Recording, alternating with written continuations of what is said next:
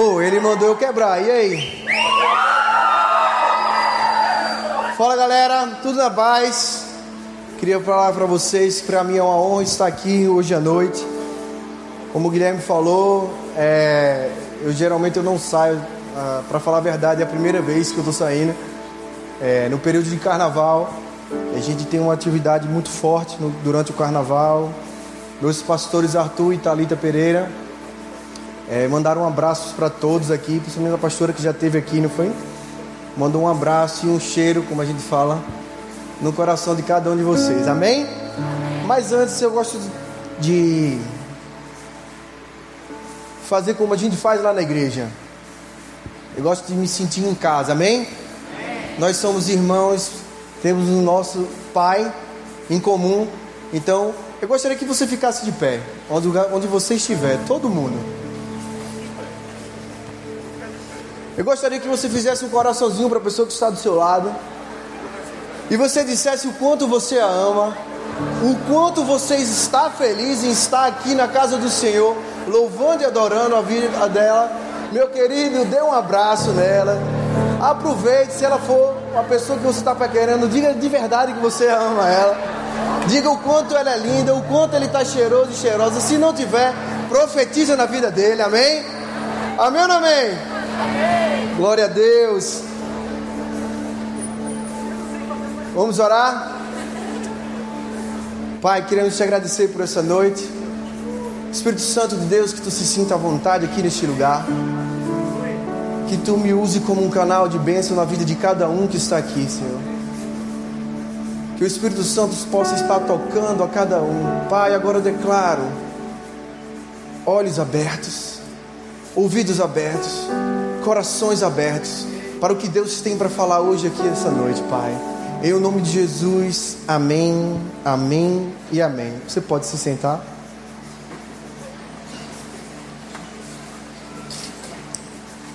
Bem, para você que não me conhece, que é normal, minha irmã que é, minha irmã que é famosinha, né?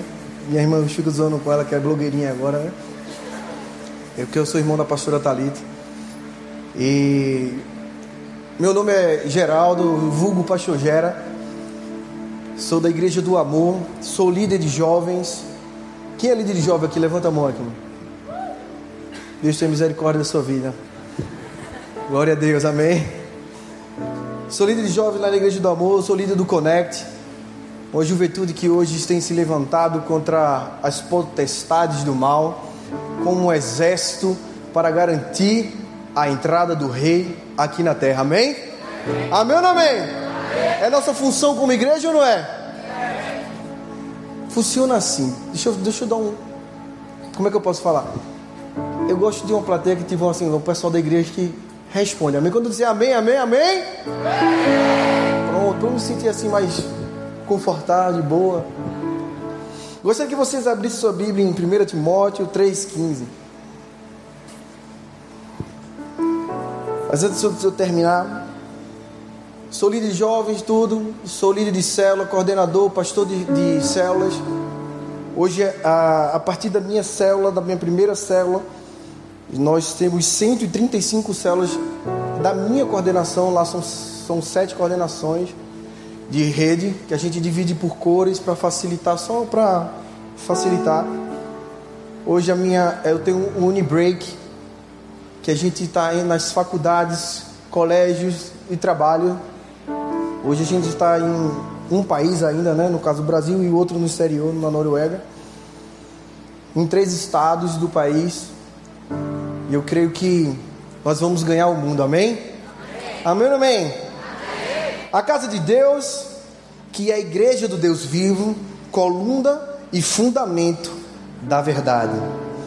Um livro chamado Os Guinness diz: o cristianismo não é verdadeiro por causa dos seus resultados. Ele dá resultado porque ele é verdadeiro. As duas afirmações têm algo em comum. A igreja, na verdade, não simplesmente é um referencial ético, mas um padrão ideal feito por Deus. Nós vivemos hoje num país que você sabe tão bem quanto eu, E quando se fala de ética e moral, está meio conturbado ainda. Mas eu creio que Deus ainda vai fazer muito nesse governo, amém? Vai transformar, já começou nas escolas com, tocando. Quem é aqui? Eu sou da década de oitenta, eu sou de oitenta e dois. Quem é de oitenta e dois para baixo aí? Denuncia a idade aí, pode levantar, não tem vergonha não. A gente cantava o hino, não era antes da bandeira, do estado. E nem por isso a gente nem um Robocop, nem doido. Mas de restaurar essa questão de governo e ordem. Sei que eu puxei um, tem muito a ver com isso, mas... A igreja carrega a revelação dela naquilo que Deus deseja da humanidade. Então eu te pergunto, o que tem maior poder de influência na sociedade? E eu te respondo, Deus diz muito bem claro que o maior poder de influência na sociedade é a igreja. Vire para o seu irmão, dê uma cutucada nele aí, ó. É você. É você, meu irmão. Eu te digo, que responsabilidade, não é não? Mas que oportunidade também. A gente tem a responsabilidade, mas a oportunidade de transformar essa nação, de ser igreja, de ser relevante nessa sociedade. A gente tem vivido, como vocês sabem, em algumas igrejas, e a gente vive num país hoje que a gente tem vinte e três ou vinte e oito por cento de cristãos. O de que é comprovado que precisa-se mais ou menos de quinze por cento da sociedade para transformar uma sociedade. Aí daí vem aquela questão, poxa, mas a gente é crente, a gente já tem vinte, vamos dizer, vinte e oito por cento, não vamos botar para baixo, vinte e três por cento, acima dos quinze por cento. Tá repreendido, em nome de Jesus. O diabo está com muita raiva. Eu quero dizer a vocês que ele está com muita raiva, mas de verdade, pelo simples fato de você estar aqui. Deus sabe, você sabe que você poderia estar em qualquer outro lugar, mas você escolheu estar aqui, amém? Eu quase não conseguia vir com voo. A chuva, eu não sei para vocês, mas chuva na minha cidade é muita bênção. Mas às vezes eu sei que atrapalha, mas glória a Deus, eu creio que não vai causar nenhum dano, que tudo vai dar certo, amém? O que fazer para transformar a sociedade? Envolve pregar o evangelho, pois a salvação é o início da mudança. A salvação é o início da mudança para o Brasil. O Brasil precisa de Jesus. Ele precisa de um presidente novo, forte, glória a Deus, amém. De políticos bons, amém, glória a Deus. Mas ele precisa de mim e de você também. Em mil novecentos e setenta e cinco, Bill Bright, meu inglês não é tão bom assim, da Cruzada Estudantil, estudantil e Lauren Cunningham, da Jocum, se encontraram e receberam de Deus mensagens com o mesmo foco. A cultura está estabelecida, está estabelecida sobre sete montes da sociedade, modelos de mentalidade ou formadores de opinião. As sete áreas de influência são artes e entretenimento, mídia e comunicação, governo e política, economia e negócios, educação e ciência, família, igreja e religião. Por um tempo a religião nos tirou isso. A religiosidade por um tempo tirou isso de nós. Você percebeu que por conta de muitas das vezes a gente ser religioso e dizer assim que lugar de crente não é na política. A gente entregou a Satanás de mão beijada o Congresso Nacional e a gente tem tanta lei aí aprovada porque a gente deixou a política de lado. E graças a Deus, Deus tem levantado homens e mulheres de Deus para estar lá, para resgatar isso das mãos do diabo.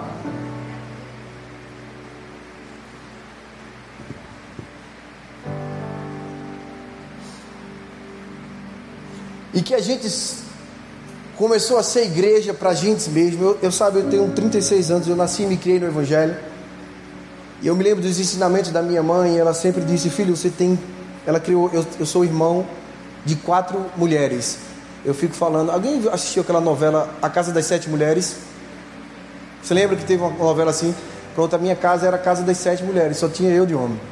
Tinha sete mulheres na casa. Mas ela sempre criou a gente para o I D, ela sempre botou no nosso coração para queimar, para a gente sair de casa e pregar o evangelho, porque a gente tem que ser sal fora do saleiro.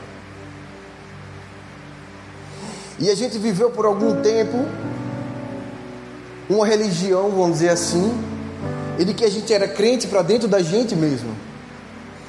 E que muitas das vezes a gente só vinha para a igreja para a gente louvar, adorar e cantar todas as musiquinhas.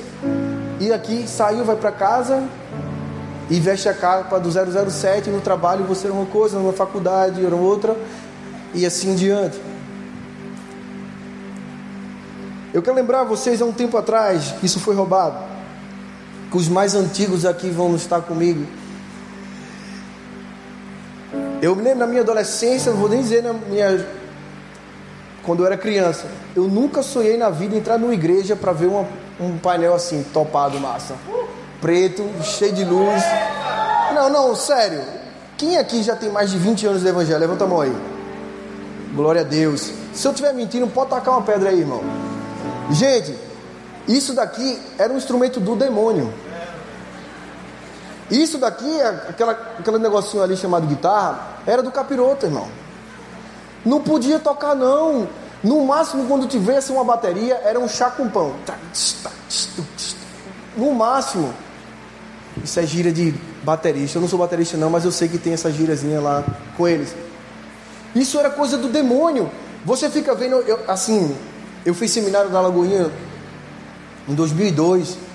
É, e eu... tive o prazer de conhecer é, o pastor, ele foi meu professor, o professor André Valadão, e eu fiquei muito feliz quando ele lançou aquele C D Aliança. Alguém viu esse C D? E quantas das vezes você entregou para o mundo porque disseram para você que o arco-íris era a bandeira L G B T, ou seja lá o que for? E quantas das vezes a gente deixou de cantar um reggae dentro da igreja, ou um pagode, ou seja lá um rock dentro da igreja, porque a religião nos dizia que a gente não podia fazer isso, porque era coisa do demônio. Se o diabo, ele não tem poder de criar nada. E a gente, quando igreja, como igreja, recuou isso por muitos anos, mas graças a Deus, Deus tem derrubado as cadeias, tem derrubado as coisas, tudinho, amém? E a gente pode tocar um reggae dentro da igreja. Aqui pode, irmão? Glória a Deus. A gente é de praia, né, irmão? A gente sabe, né? Eu não sei dançar nada, ainda mais com dois joelhos aqui, que só misericórdia. Mas a gente vive numa sociedade, em um mundo que está de bom da cabeça, e cada dia que passa a gente tem visto que pai matando filho, filho matando pai. Você tem visto aqueles caras judiando de animais. Eu falando, eu passando com o Gui no meio da rua assim, eu disse, cara, essa cidade é muito linda, é sério. Só dá uma salva de palma pra sua cidade, sério.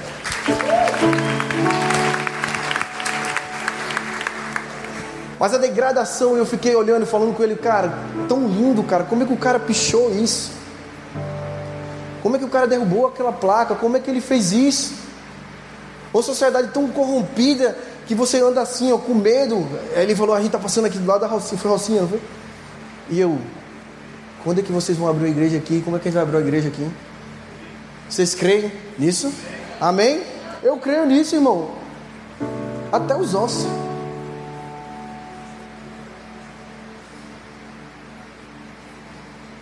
E eu te pergunto uma coisa. Qual é a nossa reação diante dessa realidade?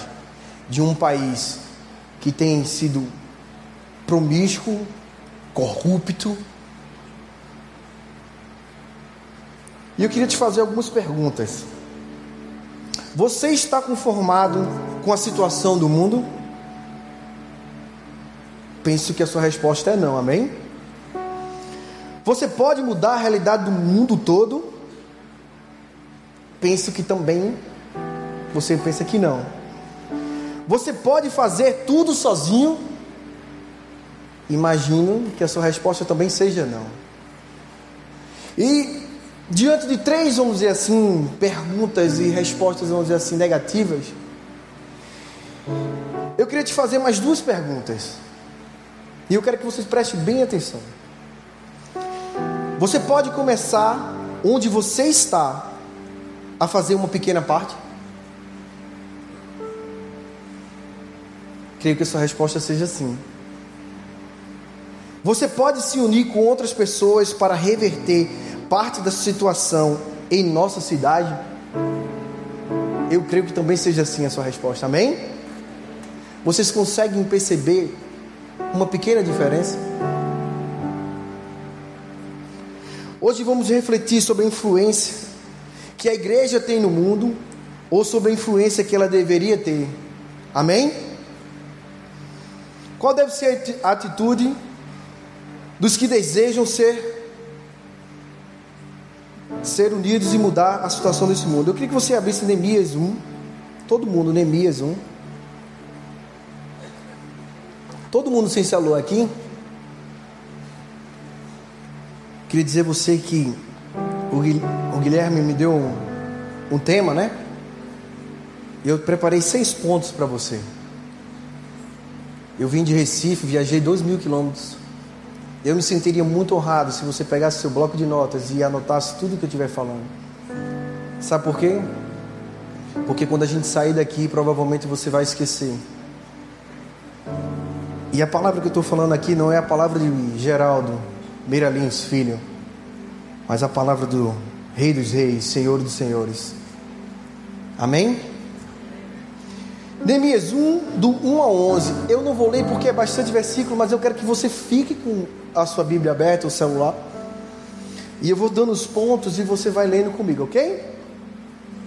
No texto de Neemias vemos seis atitudes para a atuação de forma de transformar realidades. A gente é agente de transformação, amém? Amém ou não amém? Amém. Oh. O texto de Neemias onze, de um a onze, vemos Neemias orar por Jerusalém. O contexto daquela época era terrível. O templo do Senhor tinha sido destruído, Jerusalém tinha sido destruído por Nabucodonosor. Tudo estava devastado. Um grande massacre tinha sido acontecido naquela época. Só ficou Judá e algumas pessoas pobres que estavam trabalhando nos, nas vinícolas, vamos dizer assim, e com trigo nos campos. O que a gente pode aprender com esse texto, e eu vou sentando um passo a passo. Ele disse que eu podia terminar até uma hora da manhã, o Guilherme, amém, irmão? Amém. Tô brincando. Ela acha que a gente tem que jantar, eu só tomei café. Falar nisso, gente, eu já estava mandando uma mensagem para o meu pastor, dizendo assim: pastor, muito obrigado por tudo que o senhor fez na minha vida, mas eu queria a carta de recomendação para a Igreja do Recreio, porque eu comi num tal do Café Colonial, ali no, na Copacabana, né? Na Colombo, na Copacabana. Jesus, irmão, Jesus fala com você. Ali foi Jesus sentado à mesa comigo. Amém? Amém? Eu não almocei, eu não senti fome, eu estou até agora sem comer depois daquilo. Ainda sobrou bastante. Você quer ser usado para transformar a realidade desse mundo? Amém, amém ou não amém? Quer ou não quer? Ah. Versículo um. Palavras de Neemias, filho de Acalias. Ora, sucedeu no mês de Quisleu, no ano vigésimo, estando eu em Suzã, a capital. E o primeiro ponto é: desperte real interesse pela sua cidade. Verso dois e três diz que veio a Anani, um dos meus irmãos, com, uns, com alguns de Judá, e perguntei-lhes pelos judeus que tinham escapado e que restaram do cativeiro e acerca de Jerusalém, e eles me responderam: o restante ficaram de cativeiro lá na província e estão em grande aflição e opróbrio.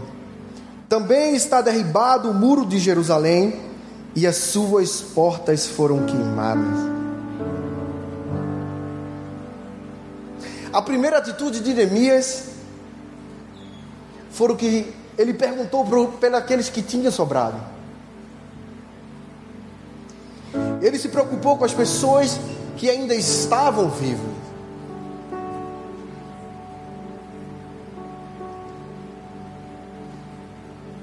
A minha pergunta que eu quero fazer a você aqui, você hoje, ao se levantar, você orou pela sua cidade? Você se preocupou com as pessoas que naquele, daquela chuva que teve agora há pouco, que caiu barreira, que caiu tudo, você orou por aquelas vidas? Você se preocupou com os sobreviventes?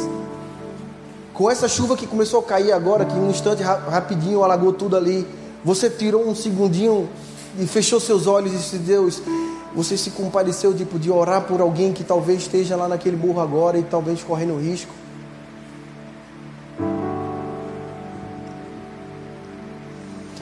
A primeira atitude dele foi perguntar se estava todo mundo bem. Se nós queremos ser agentes de transformações, de realidades, precisamos nos importar com nossa cidade. No caso, vocês com o Rio de Janeiro. Demonstrar interesse pela cidade e pelos seus habitantes. Qual o nível de interesse seu pelas pessoas do seu bairro? Qual o nível de interesse seu pelas pessoas da sua faculdade, do seu trabalho, do ambiente de convívio seu?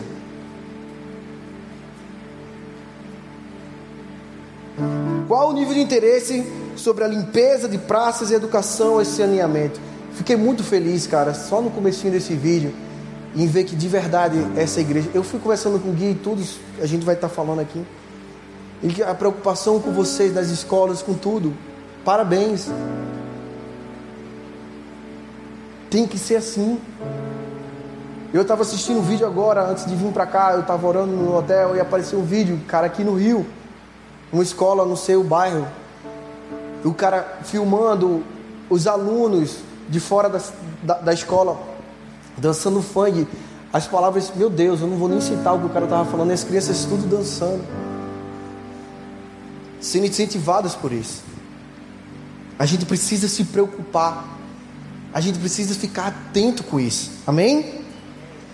Nós precisamos entender que coisas assim como Neemias, nós somos agentes de Deus. Amém?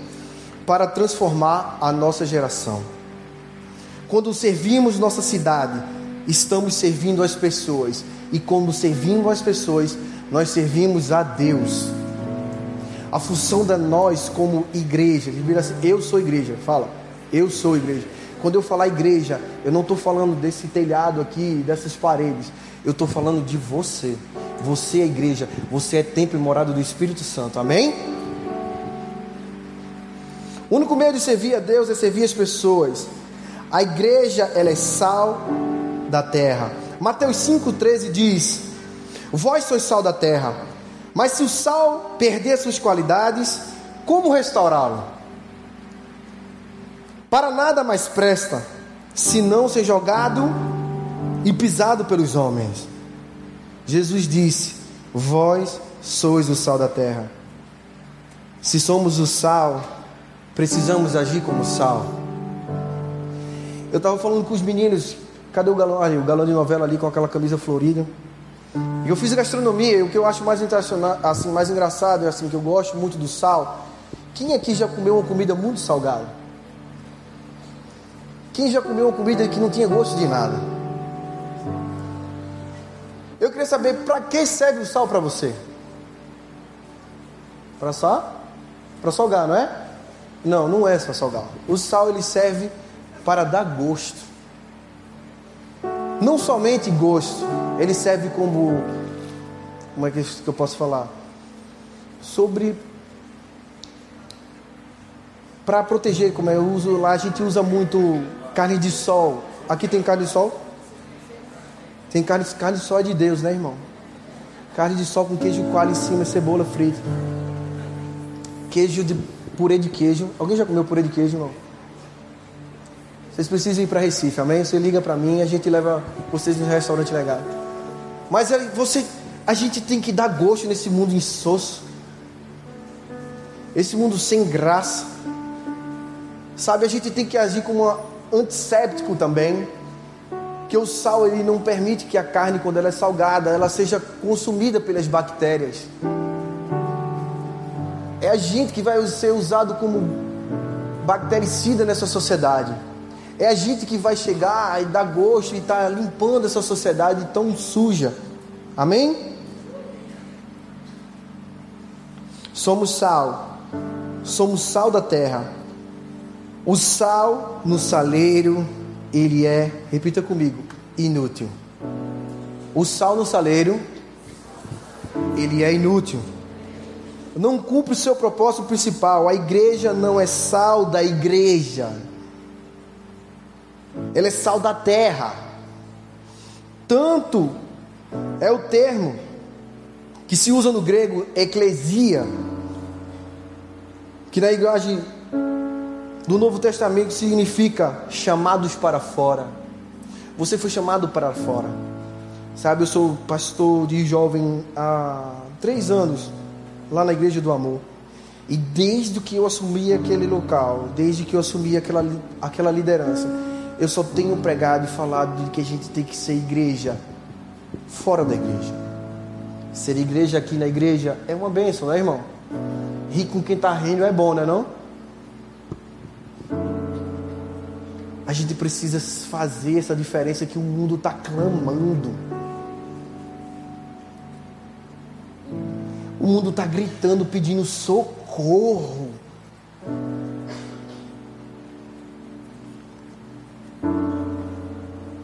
Jesus, porém, alerta ao perigo do sal perder o seu gosto e salgar. A gente não pode perder essa essência que Deus tem nos dado, um ide por todo mundo. Esse ide foi para a igreja. Veja só, existe um pastor de adoração aqui, eu, não, eu, eu, não, eu só conheci, abracei ele, ele vai dizer se eu estou errado ou não. Mas na tribo de Levi só se podia cantar, tocar, ou seja, adorar, se ele fosse homem e da tribo de Levi. Se eu estiver errado, o pastor pode me dizer. Mas quando Jesus veio aqui na terra, ele disse que o id era para a igreja, e não alguns específicos. Por muito tempo foi mentido, religiosamente falado, que a obrigação de pregar o evangelho era para o pastor. Que era a obrigação minha, do Guilherme, do pastor aqui, do pastor da igreja, de falar de Jesus. A responsabilidade é da igreja falar do amor. Como você tem falado desse amor para as pessoas?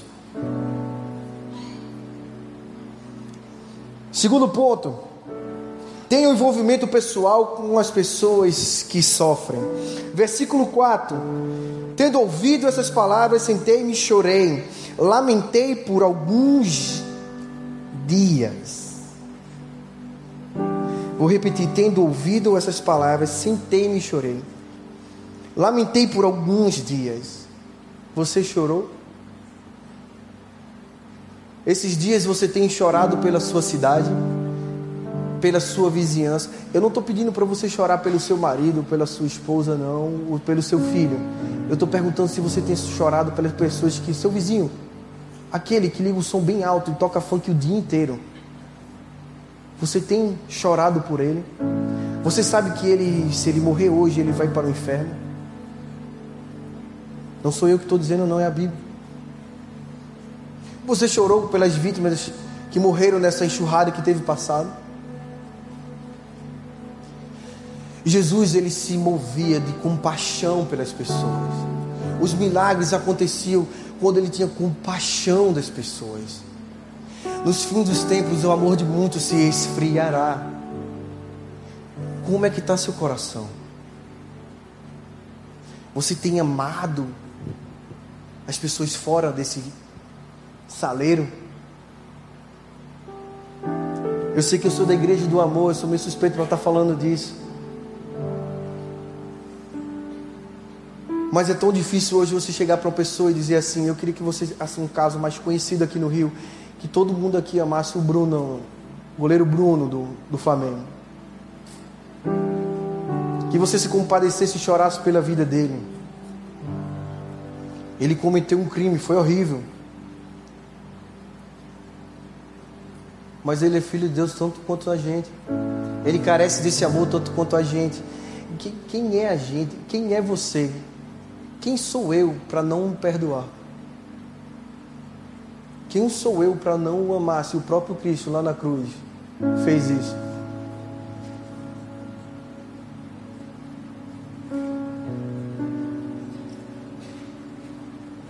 A gente precisa pagar o preço como cristão. Eu estava falando com o Guilherme, não, ele disse assim, não acha estranho, não acha que eu falo, quem me conhece lá na igreja, eu sempre falo, eu não gosto de crente, eu tenho raiva e abuso de crente. Porque hoje a gente tem um mundo gospel, né? Ah, você é crente, já está queimado mais do que tudo na vida. Eu gosto de dizer que eu sou cristão, eu sou um mini Cristo aqui na terra, amém, irmão? E para quem é cristão, eu vou dizer a você, irmão, é difícil, é ou não é? Para você que, que quer almejar ser cristão, eu vou dizer a você, não é fácil, mas vale muito a pena. Existe um preço a ser pago, mas os benefícios são muito maiores para você e para a sociedade em si. E eu quero falar de dois homens. E vou estar lendo alguns pontos, porque eu peguei, estudei algumas partes sobre ele. E o primeiro é Martin Luther King. Eu creio que todo mundo aqui já deve ter ouvido falar dele. O segundo, talvez não. Mas ele se compadeceu de uma senhora que estava sentada em um ônibus. E ela tinha que se levantar, pelo simples fato dela ser negra. Ela tinha que se levantar para dar lugar a uma mulher branca. E ela disse que não ia se levantar, porque ela tinha pago as passagens, ela tinha o direito de estar sentada lá. E por conta disso, aquela senhora foi presa e foi um rolo danado. Mas ele se compadeceu da vida daquela mulher. Ele se compadeceu e comprou a briga. Foi ameaçado de morte, foi preso. Ele foi lá para D C, Washington D C, aquela praça do, do Lincoln lá, e pregou aquele, aquela, aquela famoso pregação dele, a Have a Dream, eu tenho um sonho. Quem já escutou essa pregação? Se você nunca escutou, escuta, cara. Ele conseguiu não somente acabar com a segregação racial no, nos Estados Unidos, mas ele conseguiu até o voto. Os negros, eles não poderiam votar, ele conseguiu votar. Ele morreu lutando por essa causa. Ele pagou um preço muito alto por isso. Porque ele simplesmente entendeu que a sociedade dele precisava de alguém que fizesse alguma coisa para transformar aquela realidade e trans, infiltrar o reino de Deus ali. E que no reino de Deus nós somos iguais, amém, irmão? Estamos aqui na terra também, amém? O outro se chama George Miller. O gigante na fé, confere. Em mil oitocentos e cinco a mil oitocentos e noventa e oito, ele nasceu na Alemanha, converteu-se aos vinte anos de idade, numa missão na Movária. Foi para a Inglaterra em mil oitocentos e vinte e nove, onde trabalhou para o Senhor até o final da sua vida. Seu maior trabalho foram com um orfanato em Bristol, na Inglaterra, começando com duas crianças. E o que eu mais gostei é porque a minha igreja, ela começou com sete crianças em cima de uma caixa d'água. E ele começou esse trabalho com duas crianças. O trabalho foi crescendo com o passar dos anos, chegou a incluir cinco prédios construídos por ele mesmo, com nada menos do que dois mil órfãos, sendo alimentados, vestidos, educados, treinados para o trabalho. E todos ao todo, pelo menos dez mil órfãos passaram pelos orfanatos durante a sua vida. Só a manutenção desses orfanatos custava vinte e seis mil libras por ano. E, gente, eu quero lembrar vocês que isso era mil e oitocentos. No caso, hoje seria milhões. Nunca ficaram sem uma refeição. Por muitas das vezes, às vezes chegar perto, mas Deus sempre provia. Durante mais de sessenta anos, o ministério de Miller iniciou cento e dezessete escolas que educaram cento e vinte mil jovens órfãos. Distribuiu duzentos e setenta e cinco mil Bíblias completas em diferentes idiomas. Além da grande quantidade de menores, e sustentou cento e oitenta e nove missionários por todo o mundo. Terceiro ponto, tem que me adiantar. Aceita o compromisso espiritual pelas pessoas. E continuei a jejuar e orar perante a Deus do céu. Verso cinco. E disse o Senhor, ó Senhor Deus do céu, Deus grande e temível, que guardas o pacto e usas a misericórdia para com aqueles que te amam e guardam os teus mandamentos. Verso seis. Estejam atentos em teus ouvidos abertos e os olhos, para ouvires o coração, a oração do teu servo, que hoje faço perante ti, dia e noite, pelos filhos de Israel, teus servos, confessando eu os pecados dos meus filhos de Israel, que temos cometido contra ti, sim, eu e a casa do meu pai pecamos. Não adianta a gente só se comprometer com o social. O, o Guilherme estava falando que vocês têm um prédio aqui que é só com para drogados, dependentes químicos, essas coisas, não é isso? Com pessoas com alguns problemas. Não é só se comprometer de chegar e dar uma cesta básica para o irmão que precisa. Lá a gente tem um mercado solidário, a gente tem um supermercadozinho, supermercado, e a gente dá dinheirinho de mentiria para as pessoas das famílias necessitadas. E a gente dá esse dinheiro e ele compra o que ele quer. Ele não leva uma cesta básica já pronta. Ele compra o que ele quer. Tipo, se eu sou um pai, eu tenho um filho. Qual filho que você tem que não quer um biscoito de chocolate? Que nunca numa cesta básica chegaria. Então ele tem o poder de escolha, vamos dizer assim, a dignidade de querer levar um biscoito ou um, ou um iogurte para a sua família. Mas isso somente não basta. A igreja tem que orar e jejuar.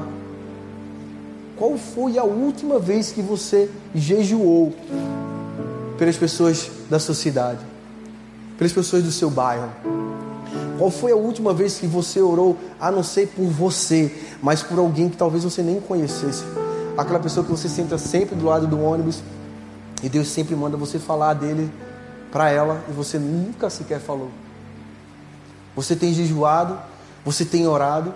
E olha, deixa eu falar para você, jejum sem oração é regime. Jejum sem oração, pastor, fiz vinte e um dias de... Passou, o nosso pastor ele passou vinte e um dias de líquido para gente. Eu falei, não, a gente vai ficar tudo fininho. Eu preciso fazer outro desse, Jesus. Mas jejum sem oração é regime, irmão. É pagar o preço de dependência para orar pela sua cidade, ver uma real transformação. Jesus quer transformar essa cidade, mas Ele não vai descer aqui não, para mudar o que está acontecendo não. Ele quer usar a mim, quer usar você. Ele quer usar a igreja do Senhor, amém? Diga-me os assuntos e pessoas que fazem parte da sua agenda de oração, que eu direi quem é prioridade na sua vida.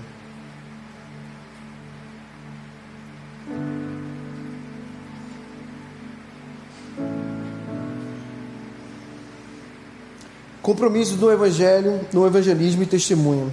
A igreja é luz do mundo. Mateus cinco, catorze a dezesseis diz: vós sois luz do mundo. Não pode se esconder uma cidade situada sobre um monte, nem os que acendem uma cadeia e colocam ela debaixo de um cesto. Uma candeia, desculpa. Mas o candelabro assim ilumina todos os que estão na casa. Assim resplandeça a, vós, a vossa luz diante dos homens, para que vejam as vossas obras e glorifiquem o vosso Pai. E eu quero dar só um, uma pinceladazinha aqui. Para que vejam as vossas obras e glorifique o vosso Pai. As pessoas têm que passar aqui na rua, aqui na frente dessa avenida, olhar aquele prédio todo espelhado ali e dizer assim: meu irmão, esse prédio topado aí, quatro andares, não é isso? É daquela igreja para ajudar pessoas. Cara, que topado, velho, que massa. Eles têm que passar na rua e dizer assim: cara, que ministério massa, eles têm um tempo para doar o seu, vamos dizer assim, sua obra de trabalho. Eles ajudam as pessoas do lado, eles, eles têm que passar e dizer assim, eles são de, é, é isso que eu quero, é isso que eu acredito que Jesus é. É ser luz em meio às trevas. E quando se é luz, a luz ela te dá a direção, ela te dá um foco.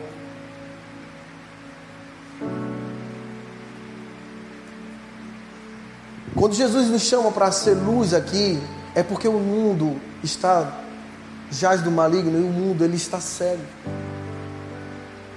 E eu queria pedir para o Guilherme subir aqui. Ele não sabe não, mas ele vai ser um ator comigo. Eu queria que apagasse a luz.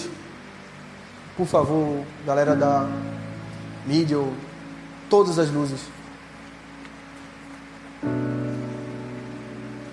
Ele diz que a gente é luz do mundo. E como luz, a gente serve como guia, assim como um farol para desviar os navios das pedras. E quando eu ligo a luz, vocês podem ver, ela, para onde eu apontar, o Guilherme vai andar. Para onde eu levar, ele vai andar. Agora, se eu tiro o foco da luz, ele pode muito bem virar aqui e cair nessa escada. Mas existe uma diferença, vamos cá, me segue aqui, bonitão, nós estamos aqui.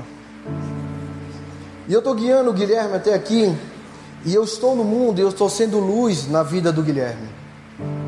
Mas eu estou sozinho aqui nesse mundo. Eu queria que você pegasse seu celular e você ligasse a sua luz dele e apontasse aqui para frente.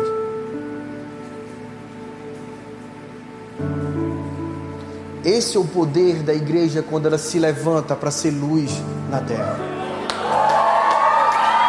Você pode dar uma salva de palmas àquele que é digno de todo louvor, de toda adoração.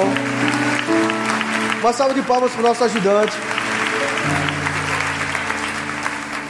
Nós temos o poder de direcionar o mundo ao caminho certo, amém? Verso dezesseis, assim resplandeça a vossa luz diante dos homens, para que vejam as vossas boas obras e glorifiquem o Pai. Ponto quatro, reconheça as suas fraquezas e falhas. Verso sete, a ver... na verdade temos procedido perversamente contra ti, e não temos guardado os mandamentos, nem os estatutos, nem os juízos que ordenaste ao teu servo Moisés. Reconheça.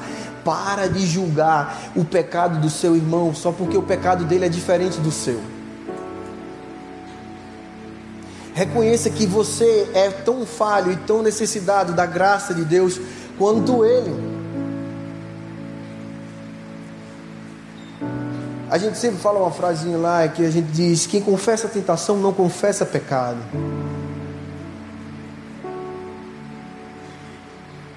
Admita que você...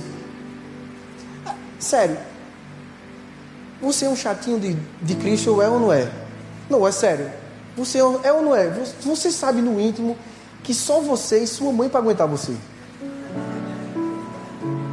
É ou não é? Cada um de nós temos alguma peculiaridade que não é tão legal assim e que a gente necessita dessa graça. Então, meu irmão, não olha meio troncho para o irmão que está do seu lado só porque o pecado dele é diferente do seu. Todos nós padecemos e precisamos dessa graça nas nossas vidas, amém? Não existe mais não existem pessoas mais precisadas de Jesus do que as outras, não. Todos precisamos, e os que pensam que não precisam é os que mais precisam. Estou acabando. Veja o mundo com os olhos de Deus. Eles são os teus servos e o teu povo. Verso dez. Que resgatasse com o teu grande poder e com tua poderosa mão. Quem está aqui, que veio ontem, que chegou hoje, para servir, que nesse momento que eu estou aqui pregando, está servindo a nós como igreja. Levante seu lugar, sua mão aí. Bem alto, bem alto, seu irmão.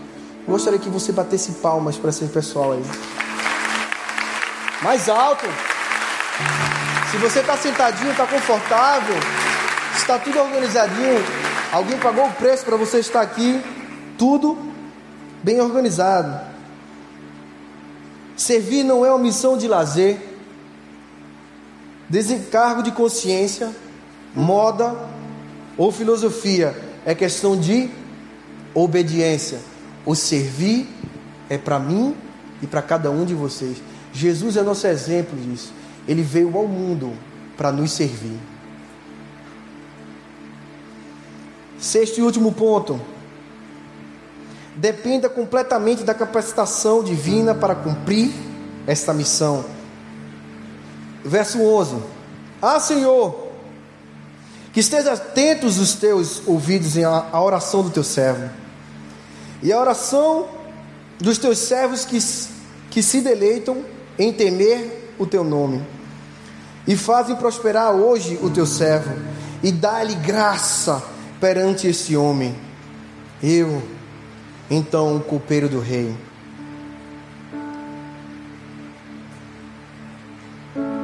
Eu fui chamado há muitos anos, desde o ventre da minha mãe, para o ministério, mas como todo chamado, vamos dizer assim, para trabalhar integralmente no ministério, eu corri por muitos anos.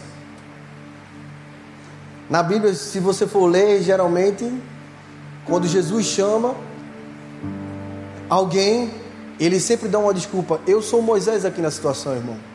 Ah, eu sou gago. Ah, eu não sei falar. Ah, eu não, eu não gosto de microfone. Ah, eu sou muito tímido. Ah, eu não posso fazer isso porque eu não sei falar para grandes multidões. Ah, isso, aquilo, aquilo, outro. Mas Jesus nos diz que ele capacita os escolhidos. Ele, ele não precisa pegar você pronto, ele quer deixar você pronto. E isso é um processo, eu garanto a você, pastor, o senhor já está pronto, pastor? Eu ainda estou aprendendo na minha vida, velho, cada dia que passa, a gente dentro de igreja, a gente tem aprendido tanto de Deus e de pessoas. A gente carece disso, dessa dependência. Quantas vezes você orou antes de sair de casa, para ir para o trabalho, para estar aqui, para subir em cima do púlpito e falar do, do que Cristo fez pela igreja, como é que a igreja tem que ser, falar do amor dele? Quantas vezes você orou só pelo simples fato de que você queria conversar com seu pai, porque você sabe que você depende dele? Quantos empregos e quantos currículos você deixou essa semana e você orou antes a Deus, dizendo assim: Deus, que fique aquele que não vai me atrapalhar no ministério, que fique aquele que não vai me atrapalhar de ir aos teus cultos e louvar e adorar a Deus, e trabalhar na tua igreja para as pessoas. Você tem orado antes, você tem dependente, você tem sido dependente do Espírito Santo, de Deus. O problema de nós é que a gente tem aprendido a andar, e que quando a gente aprende a andar, a gente depois quer andar sozinho. A gente, quando aprende a andar, a gente ainda anda segurando na mão do papai, mas depois que a gente anda, que está de boa, de suave na nave, a gente já quer correr e achar que a gente é bom. E eu não sei de você, mas eu tenho cicatrizes e cicatrizes no meu joelho, porque eu era uma criança bem levada. Mas espiritualmente, quais são as cicatrizes que você tem trazido aqui nesse lugar? Porque você decidiu não ser mais dependente de Deus, e ser dependente do seu salário, e ser dependente do seu emprego, da sua família. Você é tipo: eu me garanto, eu tenho um emprego bom, eu tenho um carro massa. Você não pergunta mais nada a Deus. Deus é só um mero coadjuvante na sua vida. Jesus quer levantar uma igreja que seja relevante na sociedade, nas artes, política, economia, tudo, mas principalmente a sua igreja. A sua igreja tem que entender qual é o papel dela aqui. O seu papel é vir aqui e não virar uma baleia gospel, você recebendo palavras e mais palavras dos pastores que estão aqui, que eu tenho certeza que são palavras abençoadas para a sua vida, mas você guardar para você. E você espiritualmente, você está mal podendo passar naquela porta, e a porta do medo, falando aqui, gigante ali.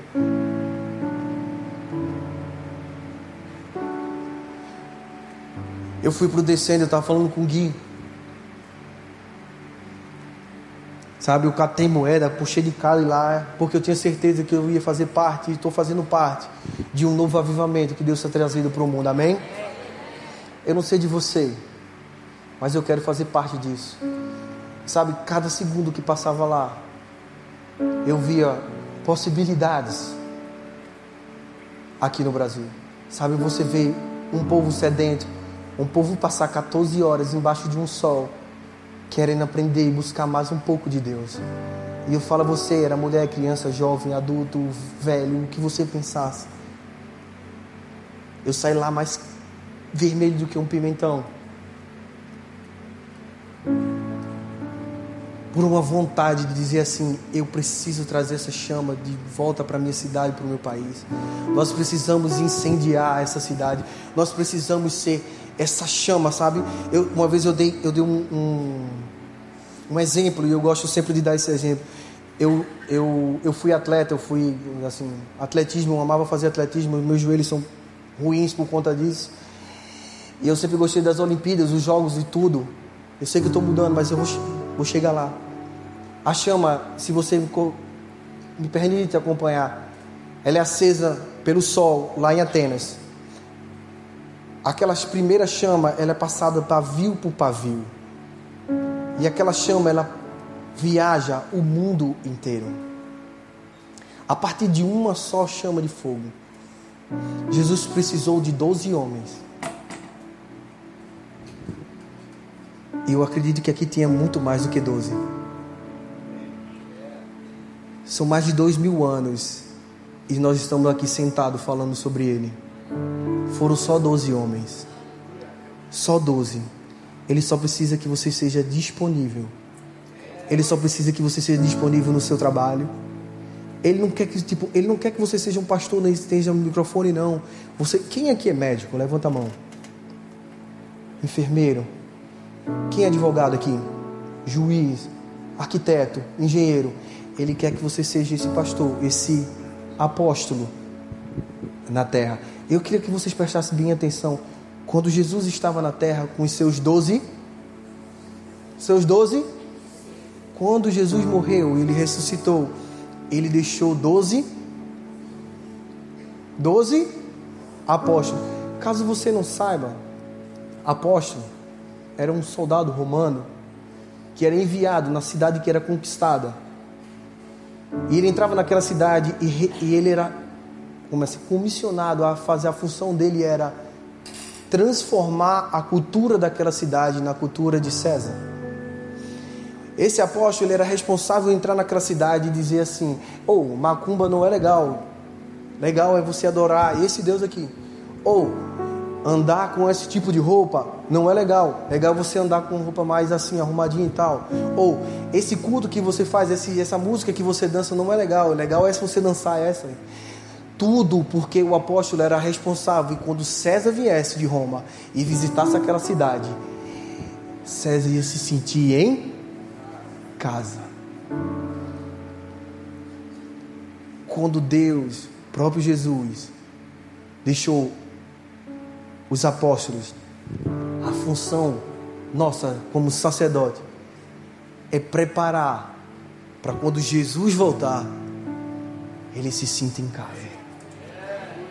Eu acho que você não entendeu. A minha função, a sua função é fazer com que a cultura da sociedade seja transformada através de mim e você, para quando o Rei da Glória, o Rei da Glória, ao soar da, da trombeta, descer aqui na terra, ele vir buscar todo mundo, ele se sinta em casa. Será que você pode dar um glória a Deus por isso? Será que você pode celebrar ele por isso? Sabe, eu tô aqui, eu tô arrepiado. Eu... Às vezes a gente deixa passar isso como igreja. Ele tá aqui hoje, aqui, ó, dizendo assim, a função é minha, é, é sua, eu, só, eu quero te ajudar, eu vou te ajudar, mas é você, não é para o pastor Guilherme, nem para o pastor aqui da igreja, nem para o pastor Gera, a função é sua, ser luz no seu trabalho, ser luz na sua faculdade, e eu estou repetindo isso para você entrar nessa cuquinha.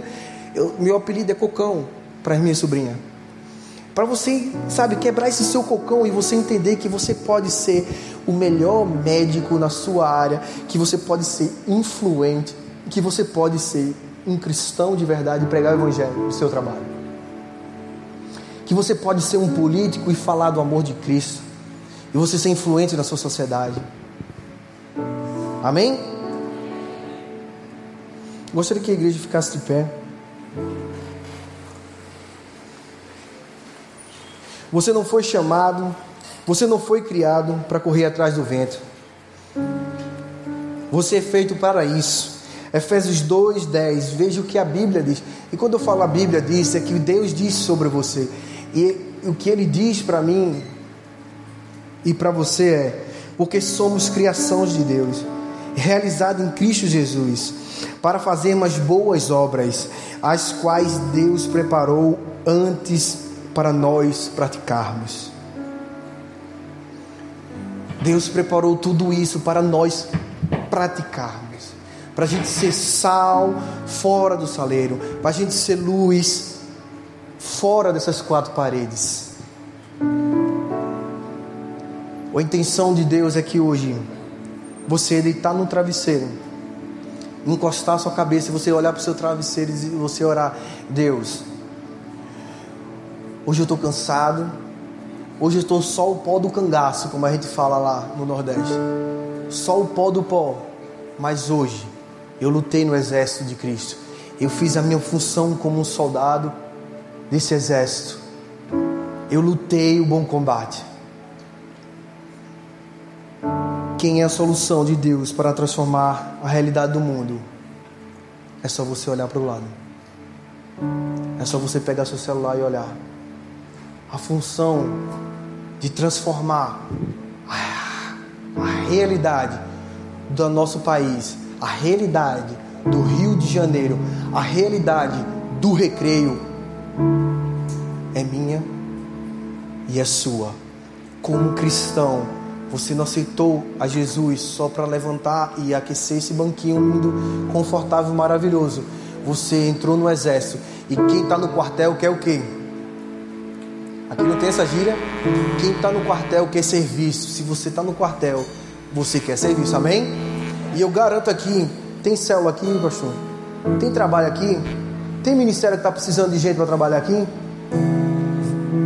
Fala o seguinte, ó, o pastor daqui na frente, quando acabar, você não trabalha em nada, você não faz nada, você terminou o culto, você acabou aqui, vem aqui na frente e fala com ele: ó, eu preciso trabalhar qualquer coisa, eu preciso varrer o chão, eu preciso fazer alguma coisa, eu preciso fazer algo para Deus. Amém? Garanto que deve ter evangelismo, que tem que ter tudo aqui. Amém? Eu gostaria de chamar o pastor Guilherme aqui em cima. Queria que você fechasse seus olhos. O pastor vai fazer uma oração, mas eu queria falar a vocês: feche seus olhos, todo mundo. Eu sei que você pode estar cansado do seu trabalho, você chegou, mas não durma não, feche seus olhos, ninguém está olhando para ninguém. Mas eu quero te fazer um apelo durante esse louvor, ele vai fazer uma oração para você, que tem passado nesse mundo por passagem, que não tem salgado, não tem sido luz, que não tem sido relevante como igreja na sociedade.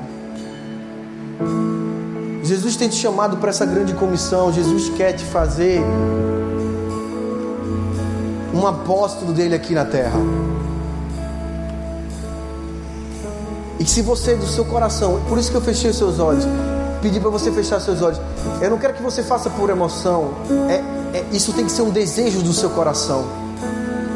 Que você levantasse sua mão, não para aceitar Jesus, não. Calma aí, relaxa.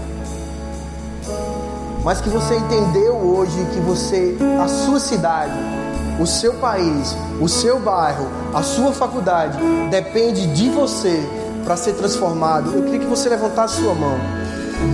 Queria que você levantasse como um sinal, dizer assim, que você quer ser um agente de transformação nessa cidade. Que você tem um desejo de ser um agente de transformação no seu país, na sua casa, na sua família. O pastor Guilherme vai estar orando por você. Que você possa estar recebendo essa palavra. Amém. Levantou a tua mão, vem.